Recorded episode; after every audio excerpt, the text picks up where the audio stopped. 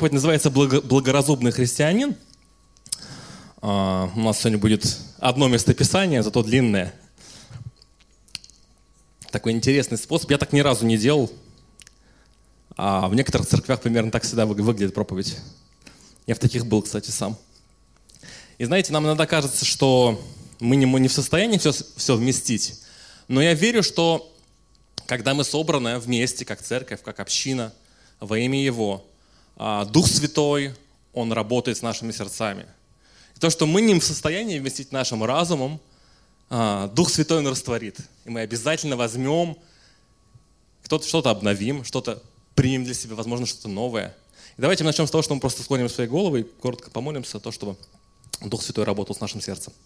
Дорогой Дух Святой, мы приглашаем Тебя на это место, мы хотим слышать сегодня от Тебя, мы хотим просто впитывать от Тебя, Господь. Мы хотим а, просто при, принимать Твое Слово, не просто а, читать эти слова, Господь Боже. Мы, знаем, что Писание, оно все а, богодухновенно, Господь, но мы хотим действительно, чтобы это Слово, оно оживало в нас, чтобы мы это Слово могли растворить и применить в своей повседневной, в своей практической жизни, Господь. Аллилуйя, Господь Боже, не давай нам просто бояться каких-то возможных новых стандартов в своей жизни, но давай нам действительно с верой принимать это, Господь Боже, и с верой, Боже, воплощать в жизнь. Каждый день, Господь. Аллилуйя. Аминь. И, и знаете, э, ну, мы сейчас живем такое, как Оскар сказал, непростое время, и э, мы каждый день, по крайней, по, по крайней мере, сталкиваемся с некоторой информационной бурей. Да? У нас в Саратове погода тоже бывает разная нынче. Такая, я бы сказал, что она у нас уже местами сильно напоминает а, тропическую. У нас такие бывают э, снежные ливни а, почти каждую зиму уже подряд, когда нас заваливает город весь и парализует снегом.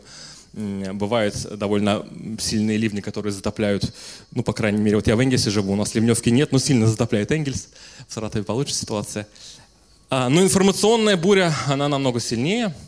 Огромный поток информации, он вываливается из нас. А, и бывает сложно во всем этом разбираться. И э, хочется быть благоразумным. Хочется действительно во всем этом быть реально благоразумным человеком, кто в состоянии информацию. Что же говорит Библия об этом, о благоразумности? У нас есть замечательное место, мы сегодня к нему еще вернемся один раз. А, это Евангелие от Матфея, первое Евангелие, первое каноническое Евангелие. А, я буду сегодня читать в современном переводе, если вам близок синодальный, открывать, читать в синодальном. А, ну, в современном переводе где-то все понятнее, где-то, возможно, а, мы что-то, какие-то новые слова для себя, которые были в синодальном переводе, мы в новом переводе, мы их сразу а, нормально поймем в упрощенном виде. И мы, получается, откроем седьмую главу и зачитаем три стиха. Это конец Нагорной проповеди, и это прямая речь Иисуса – и записанное Матфеем. И прочитаем давайте, с 24 по 27.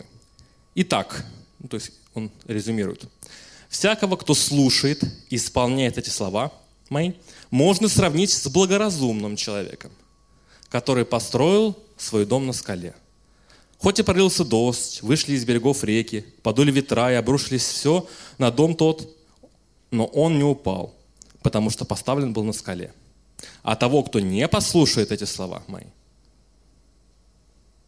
и их не исполнит, сравнить можно с человеком безрассудным, построившим дом свой на песке. Прольется, прольется дождь, а, вышли из берегов реки, подули ветра, и под натиском их рухнул тот дом. Страшным было его падение. Это итог Нагорной проповеди – все, что было сказано до этого в трех главах, что мы сейчас будем с вами рассматривать, приводится к этому. Послушает или не послушает. У нас есть два варианта. Послушать или не послушать. И я сейчас хочу, чтобы мы отправились с вами в такое своеобразное путешествие. Именно поэтому я сказал, давайте а, мы попробуем усесться поудобнее. Возможно, если вы пришли сегодня своим а, мужем или женой, вы можете приобнять ее. А, если вы пришли с друзьями, можете тоже пожать руки еще раз настроиться. Мы попробуем с вами перенестись в место Нагорной проповеди. А, у нас даже есть слайд такой. Знаете, я вот сейчас, когда в Израиле был, в эти два года, за два раза был, я трижды приезжал на одно место, которое по традиции считается место, где Иисус сказал Нагорную проповедь. Находится оно на берегу недалеко, на возвышенности а, Галилейского моря или а, озера Кенерет. А, я три раза приезжал, и знаете, там, там сейчас стоит католический монастырь, ну, это по одной традиции, там, одно из мест, где предполагается, было сказано. Потому что традиции разные, кто-то считает, что вообще Нагорная проповедь была сказана в пещере. Кто-то говорит, что она была сказана там немножко в другом месте. Но э, вот тут не видно именно береговой линии, да, там чуть пониже находится такое замечательное место, как Кфар-Нахум или Капернаум, где мы тоже знаем, э, Иисус совершил чудо, по-моему, даже не одно. Вот. А, и вот такой вот вид у нас замечательный. А, все, наверное, там ну, слово было не такое уж прям короткое, да? Возможно, люди сидели, возможно, люди возлежали там где-то на камнях. У нас, конечно, стулья поудобнее, чем камни, но вы можете усесться так, чтобы вам было удобно а, тоже, да? Возможно, пели птички, а возможно, не пели птички. Но не написано, когда это было сказано, но это было в 30-й год служения Иисуса. То есть 30-й год, э, точнее, жизни Иисуса. Вот. А, и вот так вот, такая вот красота. Да? То есть давайте мы представим, что мы туда перенеслись. А, еще, кстати, есть очень интересное мнение, что а, то есть именно евангелист Матфей записал а, слова. И, но многие теологи сходятся в мнение к тому, что Нагорная проповедь это была, знаете, такая ходовая проповедь, которую Иисус произносил не один раз. Он говорил ее много раз, потому что Лука есть так называемая проповедь в долине, а, то есть она очень схожа. Тут, тут, тут как бы концентрат своеобразный, а там она как-то более растянутая, но по большому счету то все то же самое. Поэтому, скорее всего, Иисус эту проповедь говорил многократно в разных местах, и она была записана именно для того, чтобы э, можно было ее э, распространять. Хорошо. И вот мы птички запели, хорошо вы настроены, и мы сможем сейчас с вами а, просто окунуться в замечательный мир а, Нагорной проповеди. А, место называется Гора Блаженства, я говорил, да? Ну, что заповеди блаженства с этого и начинаются. И давайте мы сюда сейчас с вами начнем. Мы открываем Евангелие от Матфея, откроем с вами пятую главу и с первого стиха. Первая часть, ну там можно по-разному делить. Кто-то делит на 8 частей Нагорную проповедь, кто-то на 14, как вам удобней. А, я сегодня поделю ее, насколько получится. Надеюсь, что мы все успеем. И первая часть, это, или первая тема, если хотите, это заповеди блаженства, так называемые. Ну, однажды при большом стечении народа Иисус поднялся на гору. Вот на тот. То есть я тут хоть немножко возвышаюсь, но поверьте мне, я совершенно не Иисус, ни разу. Поэтому не, не надо никаких аналогий проводить. Вот. Он сел, и вокруг него собрались его ученики – Отрезший уста свои, Иисус стал говорить. Он учил. Блаженные нищетой духа своего томимые, ибо их есть Царство Небесное. Лично для меня а, заповеди блаженства, они всегда были такие немножко непонятные, потому что кто такие томимые а, нищетой духа? Что, что такое блаженный? Потому что у нас, знаете, блаженных называли обычно немножко таких вот а, в русском, на Руси, странненьких людей. О чем здесь говорит Матфей? Э, нищие духом, то есть те, кто имеет э, осознание своего духовного подаяния, то есть кто остро осознает свою эм, нужду, и он ищет Царство Небесного. Блаженны скорбящие, утешены будут они. В синодальном переводе, по-моему, написано «плачущие», если не ошибаюсь. То есть это те, кто оплакивает свою духовную нищету. Блаженные и кроткие – Вся земля им наследство. Блаженно алчущие и жаждущие праведности. Они обретут ее. Блаженные милосердные. Они помилованы будут. Блаженные чистые сердцем, ибо узрят Бога они. Блаженные миротворцы, Божьими их назовут детьми. Сейчас так сильно этого не хватает. Давайте будем миротворцами. Мы будем названы детьми Бога. Блаженные те, кто за праведность преследуют их царство, царство небесное. Знаете, Иисус был одним из, э, ну, на тот момент он воспринимался, наверное, а, своим окружением, возможно, учениками некоторыми, именно как, знаете, еще один пророк, еще один учитель. Потом они поняли. И пророки разные были. Согласитесь, когда мы с вами читаем Библию, есть там плач кого-то, То есть есть места, которые нас сильно вдохновляют. Я, по крайней мере, помню, когда у меня была первая бумажная Библия, я там подчеркивал, тоже так же, как здесь в проповеди световладелителя, я подчеркивал места. И знаете, вряд ли это были места там типа, э, там, каких-то, какие-то места, где мне пророчествовало что-то плохое. Обычно это было что-нибудь такое, исцеление, там, что Бог со мной, Он всегда поддержит. Ну, наверное, я не помню, что я подчеркивал там места о том, что, знаете, особенно читая пророков или какую-нибудь знаю, книгу чисел, какие-то законы там подчеркивал, или обличения.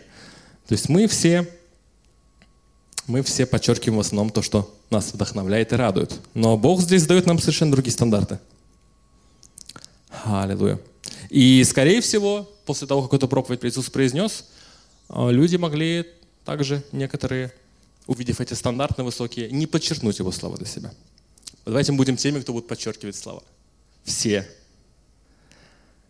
Блаженны и вы, все, кого за меня будут гнать, поносить, кого будут засловить из-за меня. Радуйтесь и веселитесь, велика ваша награда на небесах. Так и пророков гнали, которые жили до вас. Вы радуетесь и веселитесь, когда вас гонят? Это сложно. Когда вас злословят. Радуйтесь и веселитесь. Кажется, так просто, как бы, ну, вообще, то есть что делать? Надо радоваться и веселиться. Иисус здесь ставит нам этот стандарт. Не я это выдумал, поверьте мне, это Евангелие от Матфея. Первое Евангелие. А, следующая тема. Соли земли и свод мира. Да? А, вы соль земли, но если соль станет пресной, что сделает ее соленой? Ни на что она не годится больше, ее выбрасывают вон под ноги людям. Вы свет мира. Не может быть скрыт город на вершине горы расположенной.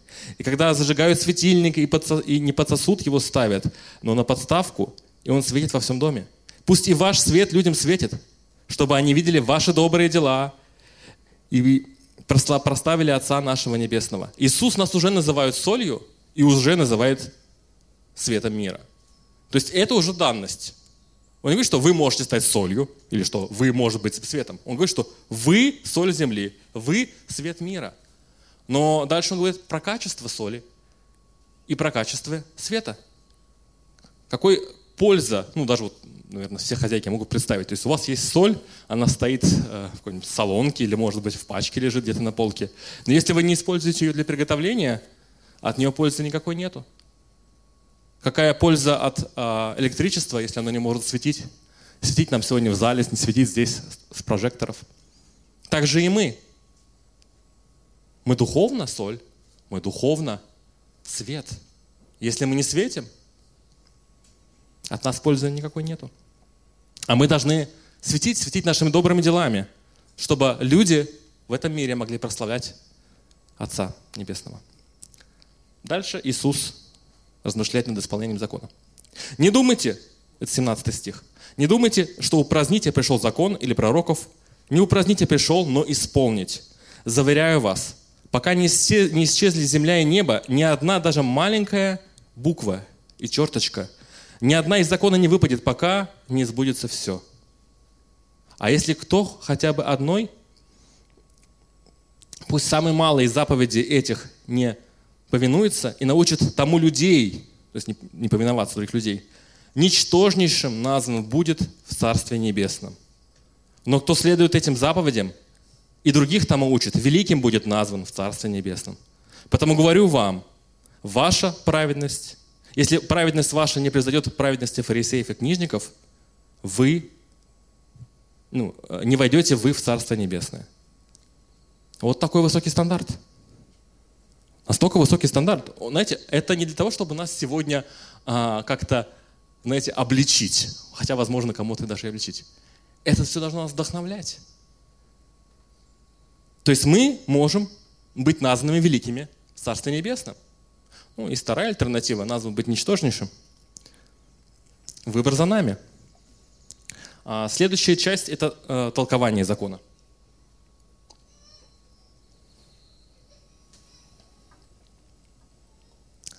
21 стих.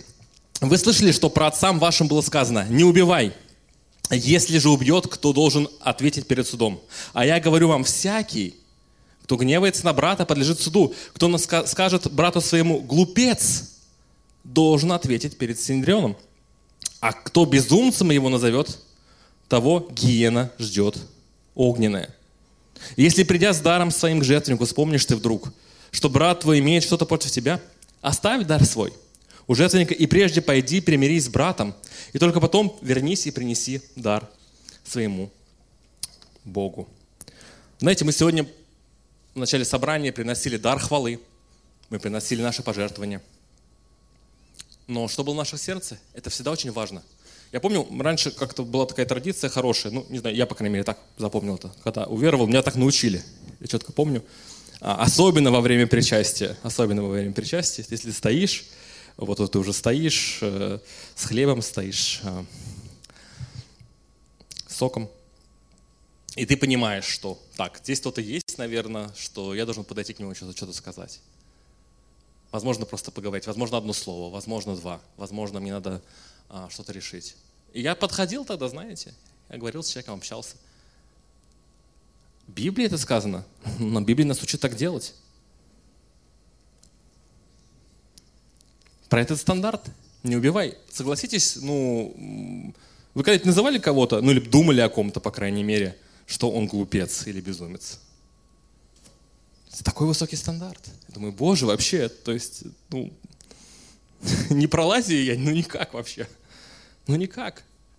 Это не то, что игольное ушко, но тут доехать до собрания надо, до проповеди благополучно, дорулить, чтобы не подумать несколько раз что-то похожее. Бог ставит нам этот стандарт. Он говорит, что скажешь, без, назовешь безумцем, ждет тебя гиена огненная. Вдохновляющие стихи. 25 а, стих. «Спеши добром уладить спор свой с противником на самом начале, иначе э, передаст тебя противник судье, а судья страже, и окажешься ты в тюрьме. Поверь мне, и выйдешь оттуда, пока не отдашь все до последнего гроша».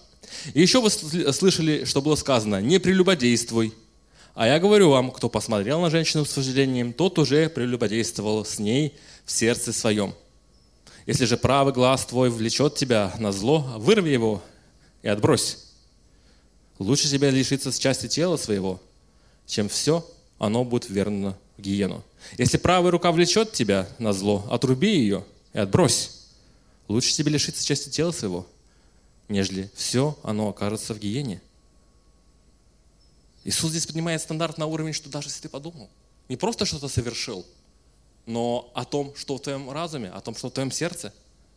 Было сказано и так. Тот, кто разводится с женой, должен дать ей разводное свидетельство. А я говорю вам, всякий, кто разводится со своей женой, если только не из-за неверности ее, обрекает ее на прелюбодеяние. И тот, кто женится на разведенной, прелюбодействует.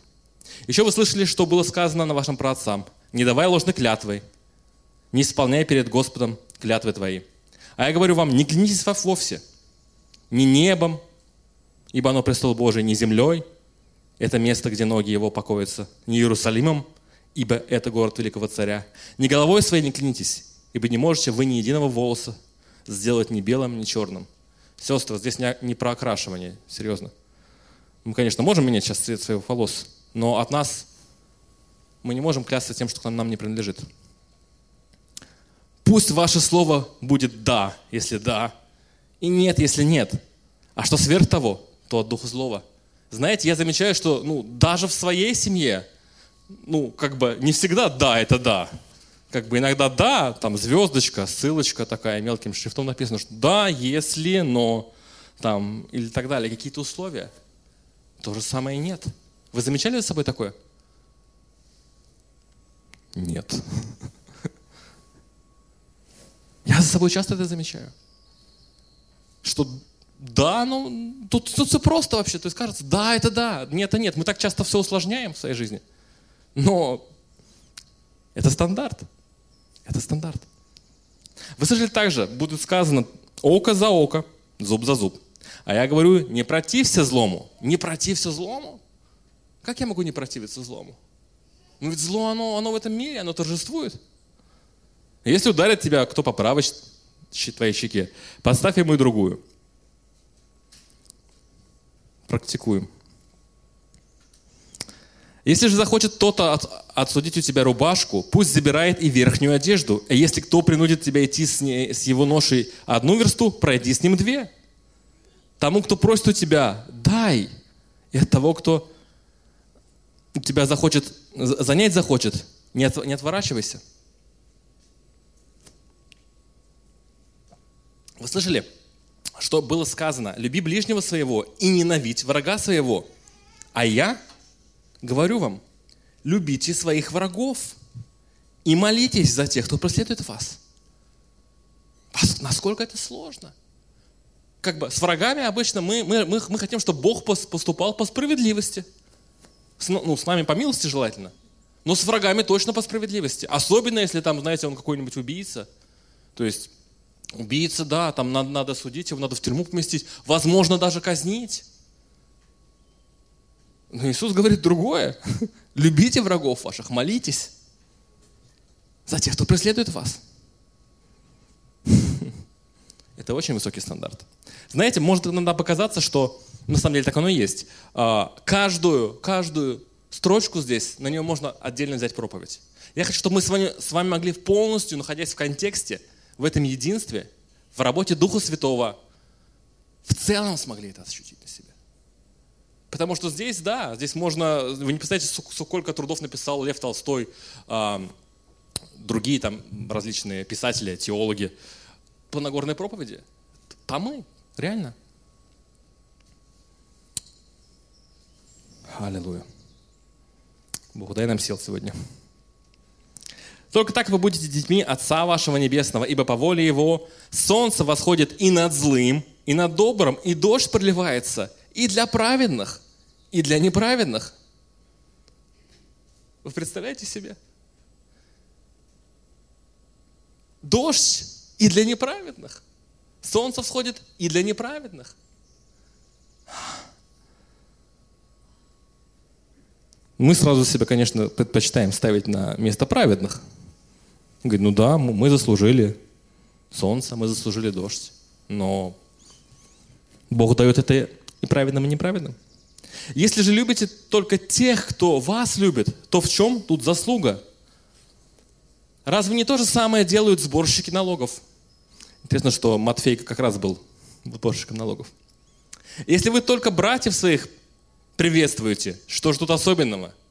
Не то же ли самое и язычники делают?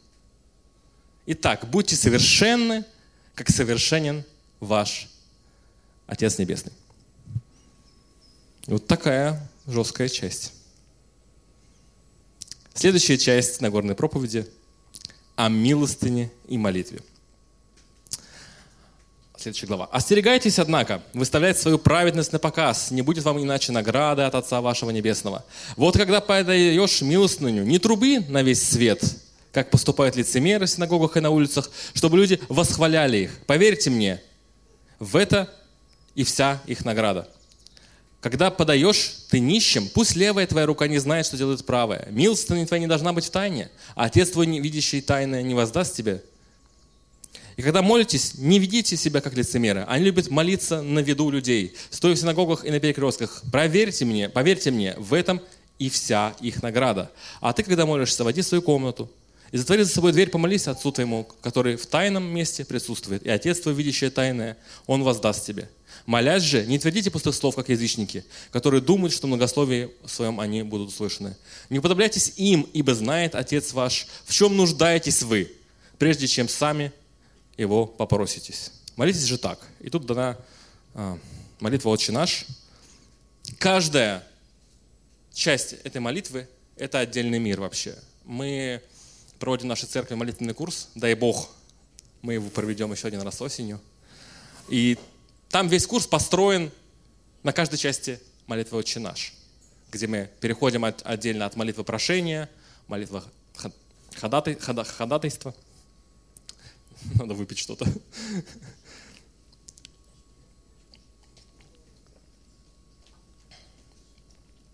Молитесь же так. Отец наш Небесный, почитаемо да будет святое имя Твое. Да придет Царство Твое, и на земле да будет Твоя воля, как на небе. Хлеб наш насущный даруй нам сегодня, и прости нам долги наши, как и мы простили тем, кто нам должен. не дай нам впасть в искушение, но от злого духа нас избавь. Твое ведь царство и сила и слава вовеки. Аминь. Написано. Если простите другим согрешения их, простит и вам Отец ваш Небесный. А если не будете людям прощать, то и вам не простит ваш Отец согрешения ваше. Прощение – это очень важно. Это самый, самый ценный дар, самый ценный подарок, который мы можем сделать себе. Мы можем кого-то простить. Аллилуйя. Когда поститесь, мы постимся по вторникам и молимся по вторникам. Ну, молимся чаще, конечно. Но у нас вообще церковный пост по вторникам. Не будьте угрюмы, как лицемеры. Вы когда-нибудь замечали, что когда вы поститесь, ну, отказываетесь, например, от еды, вы можете быть немножко более раздражительными. Кто-то это трактует как то, что мы становимся ближе, тоньше, вот, и наша душа становится тоньше, нам сложнее воспринимать какие-то вещи, а какие-то вещи, наоборот, а, нам проще от Бога получать. Но наше лицо, оно может быть угрюмым. Не надо быть угрюмым, как лицемеры. Это они кичатся скорбными лицами, чтобы люди видели их постящимися. Поверьте мне, в этом и вся их награда. А ты, когда постишься голову, умасти елеем и умой лицо свое, и постись не на глазах людей, но лишь перед Отцом Твоим, который в тайном месте присутствует, и Он, видящий тайное, Он воздаст тебе. А, в этом переводе нет явно. Ну, явно, конечно же. И знаете, а, я вот это сейчас как бы все зачитывал там и так далее, и сам даже, когда читал это вслух, и это, эта информация заверена там несколькими людьми, я не первый, кто это делает, похожую систему проповеди. А Иисус это произнес скорее, скорее всего, мы, мы же знаем, что Иисус был хорошим оратором, иначе бы, мне кажется, был без вариантов. Он произнес это примерно за 11 минут, то есть всю проповедь. Современный стандарт а, а, речи на выступление э, рекомендуем это 15-20 минут. Но объем здесь, если это все расшифровывать, дешифровывать, мне кажется, это безгранично. А следующий раздел. Нельзя служить двум господам. Не копите богатство себе на земле, где моль ржавчина точат их, и где воры добираются до них и крадут их. Приумножайте лучше свои богатства на земле, где нет моли и ржавчины, нет воров и краж. Ибо там, где богатство твое, там и будет сердце твое. Глаз есть светильник тела. Если глаза твои беззлобны, посмотрите в глаза соседа – Беззлобные глаза? У меня, надеюсь, беззлобные. Хотя мы сейчас переживаем, как там, первый кризис роста. У меня глаза должны быть красные, но вроде бы не беззлобные. Все тело твое будет во свете, но если глаза твои не добры, все тело твое будет во тьме. Когда же свет, который в тебе, ничто иное, как тьма, сколь велика эта тьма. Никто не может служить двум господам. Полюбив одного, он не сможет любить другого. Будучи предан одному, станет пренебрегать другим. Не можете разом служить вы мамоне и Богу. Вот почему говорю вам, не тревожьтесь о повседневной жизни вашей. Что будете вы есть или что пить? И будет ли у вас одежда для тела? Ведь жизнь – это больше, чем пища. И тело не больше ли, чем одежда – Взгляните на птиц поднебесных. Не сеют они, не жнут, в закрома не собирают. Однако Отец ваш Небесный питает их. Разве не дороги для Него? Разве не дороги вы для Него более, чем они? Да и кто из вас, сколько бы ни заботился, может хотя бы на час продлить свою жизнь? И об одежде зачем беспокоитесь? Вот лилии полевые, они не изнуряются трудом, не придут. Но даже Соломон во всей своей славе и блеске – не одевался? Говорю вам, так как любая из них. Но если траву полевую, которую сегодня есть, и завтра будет в печь брошена, Бог так одевает, не сделает ли Он больше для вас, маловеры? Мы с этой проблемой сталкиваемся каждый день. Мы говорим, ну как это вот, ну, я же должен заботиться о своей семье. Я же должен думать о том, что мы будем кушать, о том, что во что мы будем одеваться. Ничто не поменялось в этой жизни. Ничто. Мы сейчас, например, решили, что надо, э, ну, у нас период вскармливания грудного идет, как бы и надо гардероб, соответственно, обновлять, потому что требуется специальный какой-то гардероб. Я в этом не сильно разбираюсь. И, конечно же, мы об этом заботимся, потому что сейчас многие магазины закрылись, Ну, буквально, на самом деле, не так-то просто это найти все. И вот мы, учитывая, что мы как бы сейчас еще должны перемещаться как-то, то есть папа должен гулять с ребенком, мама должна быстренько, оперативненько все с первой примерки найти. Все это непросто. И мы об этом реально переживаем. Мы переживаем о, на самом деле, таких мелких вещах, которые в вечности ничто не будут иметь, никакой цены. Бог наш обеспечитель. Мы должны доверять Господу. Мы должны с вами доверять Господу. Аллилуйя. Без доверия Господу мы ничего не сможем.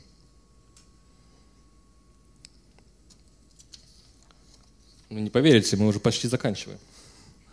Три главы. Итак, не тревожьтесь и не говорите, что нам есть, что нам пить, во что нам одеваться. Это ведь для язычников главная забота.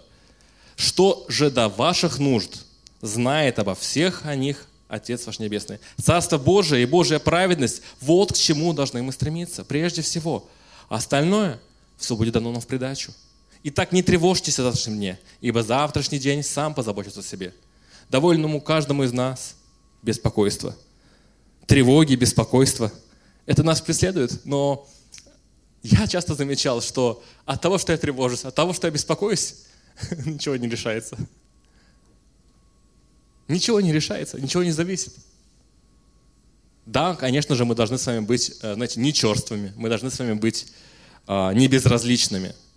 Но тревожиться без причины не стоит. Не судите. Не осуждайте, чтобы и вас не осудил Бог. Ибо таким, каким судом судите, таким и сами судимы будете. И какой мерой мерите, такой же отмерится вам. Что смотришь ты на соринку в глазу брата твоего, а в собственном бревна не замечаешь? Как можешь говорить брату своему, дай-ка выну соринку из глаза твоего, когда у самого в глазу бревно? Лицемер, вынь прежнее бревно из своего глаза, когда увидишь, как вынуть соринку из глаза брата твоего. Можно, конечно, было бы здесь иллюстрацию делать. У меня было желание попросить Александра, а, Александра Щедрина бревно мне сюда вынести – но его здесь нету, поэтому иллюстрации сегодня не будет с глазами. Не судите. Не давайте святыни псам, и жемчуга своего не сыпьте перед свиньями, ибо растопчут его ногами, а псы, накушавшись, наку, накинувшись, вас разорвут. Просите, и дано вам будет. Просите, и дано вам будет. Ищите, и не найдете. Стучите, и отворят вам. Ибо всякий, кто просит, получит. Кто ищет, находит.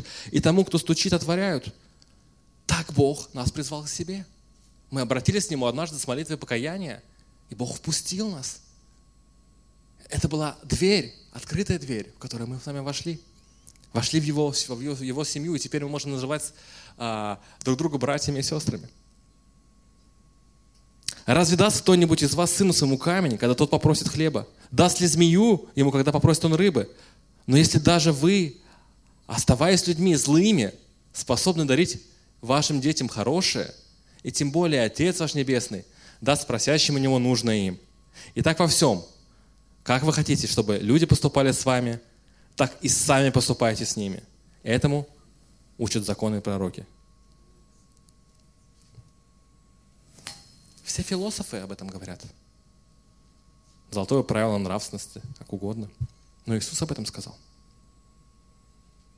Теперь самая сложная часть. Это про узкие и широкие врата. Зайдем туда? Кто боится? Кто боится, может, может остановиться и не пролазить. А, кто знает, какой у нас ширины дверной проем средний, стандартный? 80. Есть еще варианты? 90. Оскар какой длины? Вот. Как вы думаете, про какие врата здесь говорил Иисус? Входите узкими вратами. Узкие врата. Это как раз на которые 60, пускай будет. Не каждый там пройдет уже. Широки врата и просторен путь, что ведет к погибели, а многие его выбирают. Как узкие врата и тесен путь, что ведет в жизнь, и немногие находят его. Дальше Иисус размышляет о плодах, а, ну, о деревьях и плодах их. «Бойтесь же пророков, в овечьи шкуры приходят они к вам, нутром же они, как волки хищные, и делая по делам их узнают, кто они. Разве собирают э, грозди виноградные с терновника или репейники с?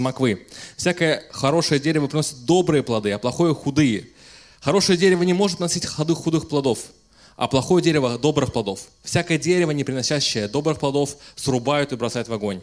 И так по плодам их узнаете, кто они. Давайте будем плодоносить, и мы будем добрым деревом. Точно не репейником. Я не хочу быть репейником. Я хочу быть какой-нибудь оливкой хотя бы. Может быть, ну, маслиной в смысле. Может быть, э, виноградной. Ну, не лозой прям уж. Ветвями какой-нибудь, листочком там. Но точно не репейником. В Израиле, знаете, э, много всяких колючек, то есть поскольку воды мало, и э, вот эта вот э, флора очень часто, то есть если ты гуляешь в каком-нибудь таком вот пустырю, скажем так, каменистому, где вроде бы ничего не растет, ты всегда возвращаешься, если у тебя шнурки на ботинках, у тебя там собрано, вот, знаете, больше, чем у нас. Если прогуливаться ранней осенью, наверное. То есть собираешь очень много всего. Я не хочу быть этим репейником. Аллилуйя. Не всякий, говорящий мне, Господи, Господи, войдет Царство Небесное, но тот лишь, кто исполняет волю Отца Моего Небесного. Многие скажут мне в день суда, Господи, Господи, нет Твоего разве именем имени пророчествовали мы? И не Твоим ли именем изгоняли бесов? Не им ли много чудес совершали? И тогда объявлю им, я никогда вас не знал. Отойдите от меня, живущие беззаконно. И вот Иисус приходит к итогу, с которого мы сегодня начали. К итогу всей Нагорной проповеди – мы начали с заповеди блаженства пришли сюда к итогу. Это притча о двух строителях. Итак, всякого, кто слушает и не исполняет эти слова мои, можно сравнить с благоразумным человеком, который построил свой дом на скале. Хоть и пролился дождь, вышли из берегов реки, подули ветра, и обрушилось все на этот дом – но не упал он, потому что поставлен был на скале. А того, кто слушает эти слова мои, но не исполняет их, сравнить можно с человеком безрассудным, построившим дом свой на песке. Пролились дожди, вышли из берегов реки, подули ветра, и под натиском их рухнул тот дом. Страшно было его падение. Мы с вами сами выбираем – быть ли нам благоразумными или быть нам безрассудными. Но я верю, что мы с вами вместе. Мы устоим под этим натиском, под этим информационным натиском, под всеми проблемами житейскими, не только которые есть в нашей жизни сейчас. Мы устоим с вами, церковь. Аллилуйя. Потому что мы с вами стоим основания на слове. Мы с вами строим основания, потому что мы знаем, кто Он. Мы знаем, какой властью он обладает, наш Господь. Аллилуйя. И самый конец. Иисус законч, закончил говорить, народ же не переставал дивиться тому, как и чему он учил. Как имеющий власть учил он, а не как книжники. Знаете, я не знаю, как вы переживаете это время, в котором мы сейчас живем. Но я знаю, что, стоя на Его Слове, мы устоим обязательно. Аллилуйя. Давайте мы сейчас встанем. Чтобы устоять, надо стоять. Сидя устоять сложно. Господь велик. Аллилуйя. И знаете, это так много кажется нам. Это реально, можно, можно каждый, э, брать каждый отдельный стих и на нем прям такую проповедь на час выстроить, на 40 минут точно, по некоторым. И мы так и делаем. Мы, кто проповедует, уже 2000 лет почти, проповедуют все по Писанию. Давайте мы сейчас с вами помолимся, действительно, чтобы Дух Святой позволил каждому из нас эту проповедь, Нагорную проповедь, действительно оживить в себе. Чтобы эта проповедь, она ожила в реальные дела, в реальные поступки, в реальные стандарты, возможно, новые стандарты, повыше которые, которые здесь написаны. Я знаю, что Дух Святой, Он даст нам эти силы, даст нам это утешение, чтобы просто это все вместить, а не просто думать, ну это, э, это невозможно. Это, знаете, это не, это не закон фарисейский, это слово живое, которое, оно живо и действенно сейчас. Аллилуйя. Дорогой Господь, мы благодарим Тебя, Господь Боже, за евангелиста Матфея, который взял просто и записал, чтобы эти слова, Твои слова, которые позволят нам иметь эту жизнь благоразумную, Господь. Господь, пожалуйста, работай с нашим сердцем, Господь. Дух Святой, мы хотим действительно быть не просто слышателем, но исполнителем Твоего Слова, Господь. Аллилуйя, Господь. Дай нам эти силы, Господь Боже. Вразумить, Господь. Вразумить, Боже, понять, принять, Господь Боже. И применять каждый день, Боже. Твои слова, Господь Боже. Позволь нам не бояться каких-то новых стандартов, Господь Боже. Но действительно работай с нашим сердцем, Господь. Чтобы мы могли, Боже, являть, Боже, Тебя, являть Твой свет, Господь Боже. Быть солеными, Господь Боже. Нести этот свет в этот мир, Господь Боже. Солить других людей – Аллилуйя. Ты всемогущий царь. Ты достоин всей славы, всей хвалы, Господь Боже. Тебя одного мы почитаем. Ты один достоин всей хвалы. Аллилуйя. Аминь.